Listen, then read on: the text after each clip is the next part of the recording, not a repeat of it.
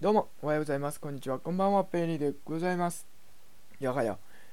えっとね昨日初めてですよ、ブログ解説から初めてブログ記事を投稿することができました。イエイ、ありがとうございますえっとですね結局、えっと、どういう記事が書いどういう記事を書いたかってまず言うと、えっと、ヒマラヤでの登録してから配信するまで、さらにヒマラヤからマルチ配信をするための方法についてまとめた記事を書きました。でえー、と結局そのいっかい僕やってる経験者で結構結構ちゃんとやり方とかも分かってる状態で結局記事書くのにさんじかんぐらいかかったんかな。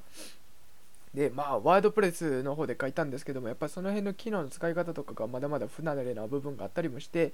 まあ、さんじかんぐらいやって、まあどうなんやろうな、慣れていったらもうちょっと早くなるんかなっていう感じは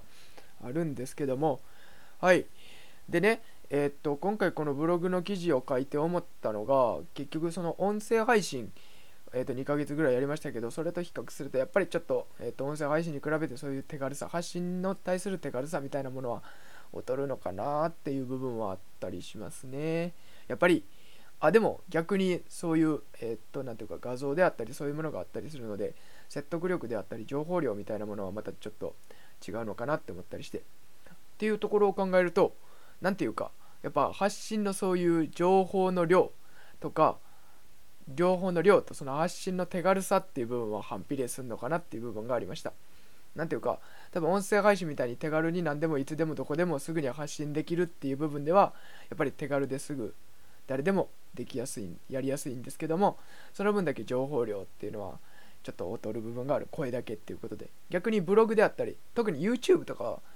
もうよく考えてみたら分かると思うんですけど、やっぱり情報量 YouTube 最強じゃないですか。映像もあって声もあって説得力もあってって、でもその代わり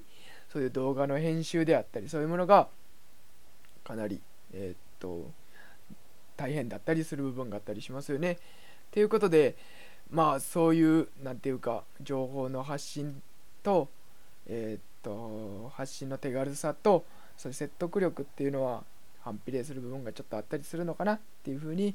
思いましたっていうのが今回のブログの記事を初めて書いてみての感想です。はいということで今回は以上になります。あまた僕の初めてのブログ記事ですけども、詳細の方に貼っておくので